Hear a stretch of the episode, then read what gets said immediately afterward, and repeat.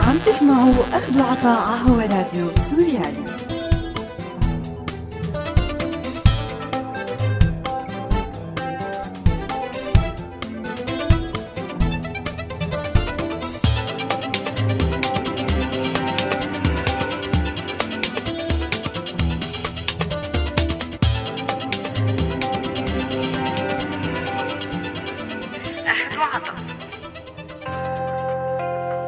أعزائي المستمعين، أهلا وسهلا فيكم.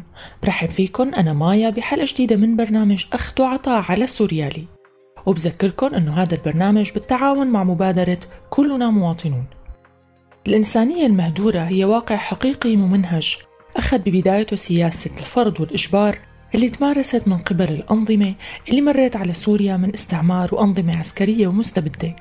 جردت المجتمع من كامل حقوقه وقسمت المجتمع على نفسه وحولته لطبقات مستفيدة من السلطة وطبقات منتهكة مغلوبة على أمرها.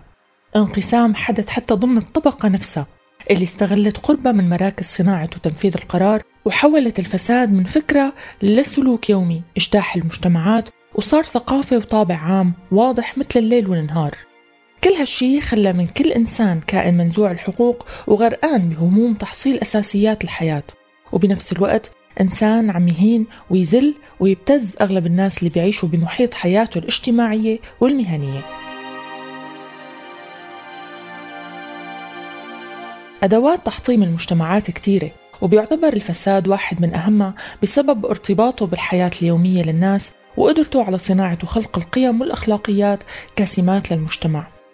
وبيشتغل الفساد بطرق كتيرة، منها نشر فكرة الرشوة والمحسوبيات وخلق نظام متكامل إلها بحل محل الجهاز الإداري اللي بيشتغل ضمن منظومة قانونية ودستورية بتنظم الحقوق والخدمات بكل تفاصيلها، بداية بتحديد الفئة المستحقة إلها للإجراءات الإدارية اللي بتهتم بوصولها للمستحقين ضمن سلسلة من العمليات بتنظم الجهات المسؤولة عن تقديمها والوقت اللي بتحتاجه والقوانين الناظمة إلها، إضافة لتحديد الرسوم والتكاليف المترتبة عليها. الرشوة والفساد أسبابه وطرقه وارتباطه بالأنظمة المستبدة والشمولية بمجتمعاتنا، وشو هي طرق معالجته، موضوع حلقة اليوم. خليكن معنا.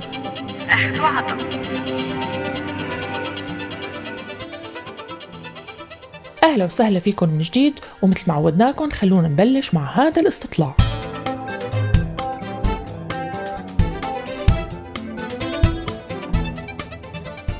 شو بتسمي عملية دفع مصاري للحصول على خدمة أو الحصول على حق؟ هي أكيد رشوة رح تتسمى، لأنه الحق لازم ينعطى لصاحبه وين ما كان، يعني أو مين ما كان، يعني بالأحرى يعني تسمى رشوة، فساد، نهب، سرقة، يعني أقبح الصفات ممكن تنوصف.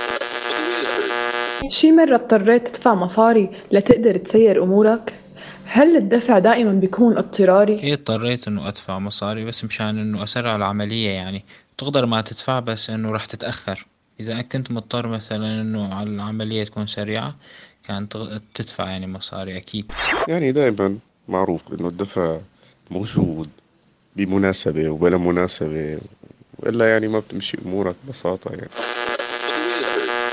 وقت سافرت قدرت تتكيف مع القوانين يلي بتمشي على الكل، ولا كنت تتمنى لو كان في مجال للرشوة لتسرع أمورك؟ نوعا ما تأقلمت يعني مع الوضع هون والجو هون.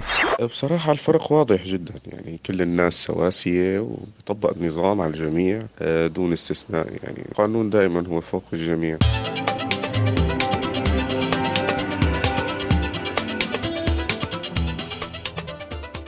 تعتبر جريمة الرشوة من أقدم الجرائم اللي ظهرت مع ظهور مفهوم الدولة، ومؤشر كبير على وجود خلل بين الحاجات المعيشية للمواطنين وبين مستوى الرواتب والدخل فيها، إضافة للخلل المنتشر بنظام الرقابة الإدارية والقضائية بالدولة والمعايير اللي على أساسها بتم اختيار الموظفين وتعيينهم بالوظائف العامة والخاصة. وبتصنف الدراسات البحثية الرشوة باعتبارها مرض اجتماعي خطير بمس الدولة، وبيحولها من دولة مؤسسات لدولة قائمة على عدم المساواة والشفافية والمحسوبيات. إلا أنه الظاهرة تعتبر مثل ما ذكرنا انعكاس للنظام الاقتصادي والسياسي المتبع بالدولة، وأثر مباشر لعدم استقلال النظام القضائي وعجزه عن إنصاف الناس وحماية حقوقهم، الشيء اللي بيدفعهم لخلق نوع من التوازن عن طريق اتباع طرق غير قانونية بتساعدهم على تحسين الوضع الاقتصادي أو الحصول على خدمات بقر القانون بحقهم أو عدم حقهم فيها. وبالتالي كتير من البحوث بتناول موضوع الفساد والرشوة كمؤشر عام لانحدار المستوى الأخلاقي بنظام الوظائف العامة والخاصة بالدول اللي بتعتمد نظام الدعم الاجتماعي والاقتصادي لمواطنيها.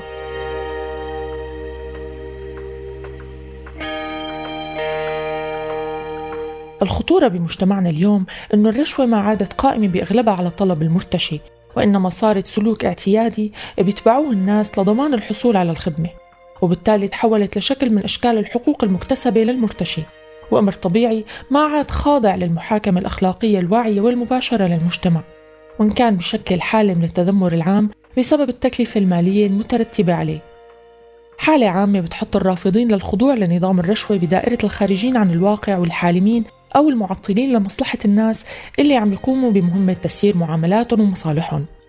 وللأسف أخذت ثقافة الرشوة بمجتمعنا شيء بيشبه إعادة توزيع الدخل نتيجة لإدراك الناس لعدم كفاية الأجور الممنوحة للعاملين بالقطاع العام والخاص، وبالتالي عدم القدرة على تغطية كافة الاحتياجات الأساسية اللي بتوفر حياة كريمة للإنسان العادي. قناعة ترسخت خاصة مع تلاشي الطبقة المتوسطة بدول مثل سوريا، وطرحت سؤال الإجابة عليه واضحة: كيف الناس عم تدبر أمورها اليوم؟ سؤال بيطرح حالة من تفهم الناس لأوضاعها، وخلق حالة من التضامن اترجمت بقبول الناس لدفع الرشوة وتعديل توصيفها الإكرامية، سمحت للمجتمع يقبل بشكل واعي الفساد المالي ويحوله لثقافة عامة وسمة واضحة بالتعاملات اليومية العامة والخاصة. المقصود بهذا الطرح ما بيصب بتبرير الرشوة والفساد، وإنما التأكيد على تعميق حجم المشكلة وتشعباتها، وتوضيح أن الناس تنجبر على سلوكيات بتقدر من خلالها تخلق توازنات ما قدرت الأنظمة السياسية والاقتصادية والاجتماعية تحققها، وأن الناس على اختلاف وعيها بتدرك تماماً أنه الحل ما بيتحقق بزج كل المتورطين بالسجن، خاصة بعد تحويل البلد بالكامل لسجن كبير خاضع لقانون الغني والفقير، الضعيف والقوي، مواطن صاحب سلطة ومواطن مسلوب الحقوق. الحل بتغيير حقيقي بالمؤسسات لتقدر تحقق العدالة والكرامة الإنسانية لكل المواطنين. فاصل ومنرجع.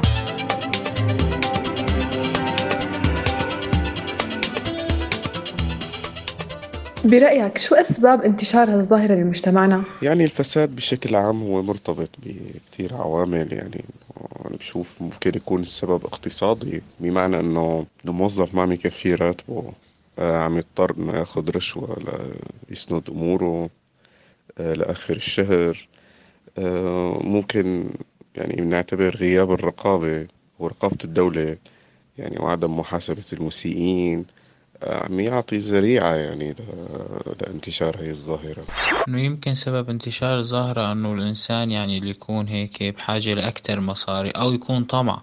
طبعا يعني هلا حتى لو بحاجة لأكثر مصاري يعني هاي ما أنا مبرر إنه يرتشي أو هيك، بس هي الفكرة يعني إنه تبقى حسب الإنسان، يعني إذا متعود هيك إنه من البداية إنه يرشي ما رح يقدر يوقف هالشي. يعني شو الحلول اللي ممكن تغير من هذا الواقع؟ الحلول هي برأيي إنه إعادة هيكلة للأنظمة والقوانين الإدارية الموجودة، فرض قانون على الاستثناء، يعني تفعيل دور الرقابة بشكل أكبر طبعا، والأهم هو الرقابة الذاتية، يعني هي مرتبطة بصراحة بكل إنسان ومتروك لضميره. والحل إنه تغير من هالواقع، يعني ما في غير المراقبة أو الرقابة يعني عليهم، على هالأشخاص، يعني هن معروفين، وشو اسمه إنه مثلا معروفين هدول الأشخاص مثلا يأخذون أو هيك، ينحط رقابة عليهم. هذا الحل الوحيد يعني برأيي. عم تسمعوا أخد وعطا على راديو سوريالي. السلطة المطلقة مفسدة مطلقة، مقولة بتختصر الكثير وبتربط بين الاستبداد السياسي والفساد باعتباره البيئة الخصبة لاستمرار هالسلطة اللي بتحاول بكل الطرق تخلق مجموعة من المناصرين إلها وتنشرهم بكل الدوائر والمؤسسات العامة والخاصة بالدولة، وتفتح كل المجالات ليحققوا نوع من الاستفادة المادية والمعنوية بتخولهم ليمارسوا السلطة والنفوذ على الناس، وبتساعدهم على استغلالهم واضطهادهم وظلمهم، والقصص كتيرة عن موظفين عامين شرفاء تم نسب قضايا فساد إلهم وهن بريئين منها لإزاحتهم ووقف عرقلتهم للسرقات اللي عم بيتم ارتكابها، وتوجيه رسالة عامة للمجتمع وباقي الموظفين بأنه ما في مكان للموظف النزيه والشريف. وطبعا سهولة تحقيق هذا الشيء كان بسبب الخوف والترهيب اللي بتتبعه السلطة والمساندين إلها على الناس بشكل عام، خاصة بعد تحويل كل مؤسسات الدولة لمجرد جهات منفذة لمصلحة مجموعة من الناس، الشيء اللي خلق بدوره حالة من عدم التضامن العام مع الأشخاص اللي تمت محاربتهم وسجنهم وتسريحهم من وظائفهم. وبالتالي خلق سلاح جديد لانتشار الرشوة هو سلبية الناس تجاه هذا النوع من القضايا.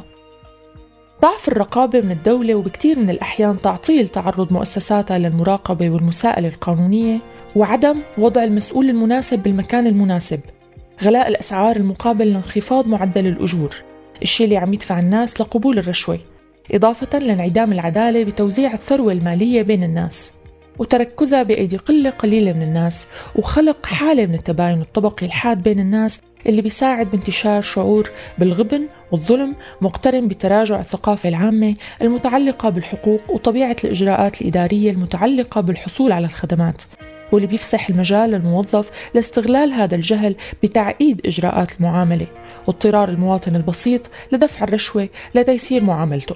كل هالنقط بتمثل مدى تعقيد هالظاهرة وقديش بتحتاج لسياسات وإجراءات كبيرة ومتداخلة لحل هالمشكلة.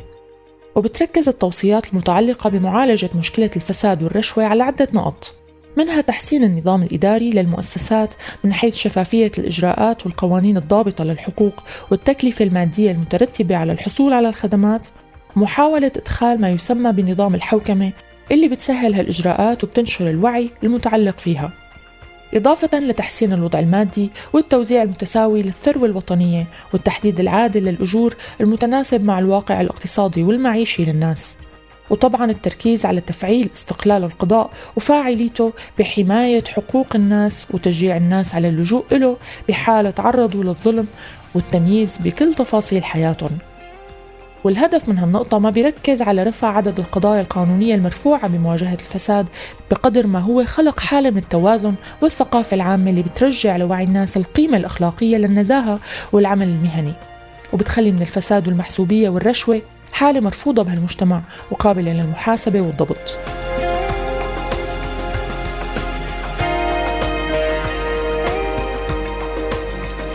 الحرب اليوم بسوريا ساعدت كتير بخلق قنوات وأساليب وطرق لاستغلال الناس وحاجاتهم، واقع خلى كتير من الوظائف العامة قائمة على الفساد، فلحتى تقدر تحصل على تأجيل من الجيش بدك تدفع مصاري للموظف المسؤول، ولحتى تحصل على تجديد جواز سفر بدون ما توقف على طابور الهجرة والجوازات لمدة أسبوع بدك تدفع أكتر، ولحتى تاخد حقوقك بالتحول للقضاء بتهم أنت حتى بريء منها بدك تدفع مصاري، وبكل تفاصيل حياتك أنت بتحس أنه لازم تدفع مصاري لمجرد عدم الثقة بأنه الأمور رح تمشي في حال ما دفعت الرشوة.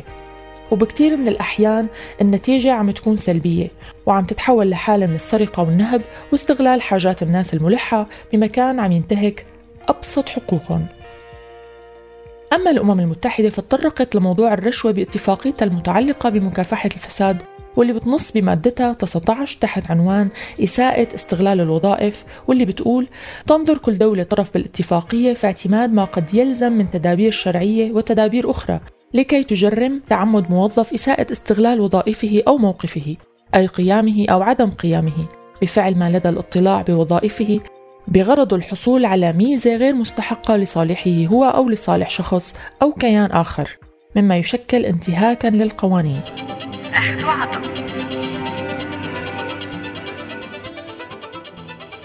الرشوة اليوم ما عادت بس ظاهرة اجتماعية عامة، وإنما صارت نوع من المهن المتشعبة بكل مفاصل حياة السوريين اللي هن اليوم بأمس الحاجة للحصول على معلومة أو خدمة أو حق لحماية حياتهم المهددة، بداية من أساسيات الحياة وانتهاء بحقوقهم لدولة شفافة وعادلة، دولة القانون.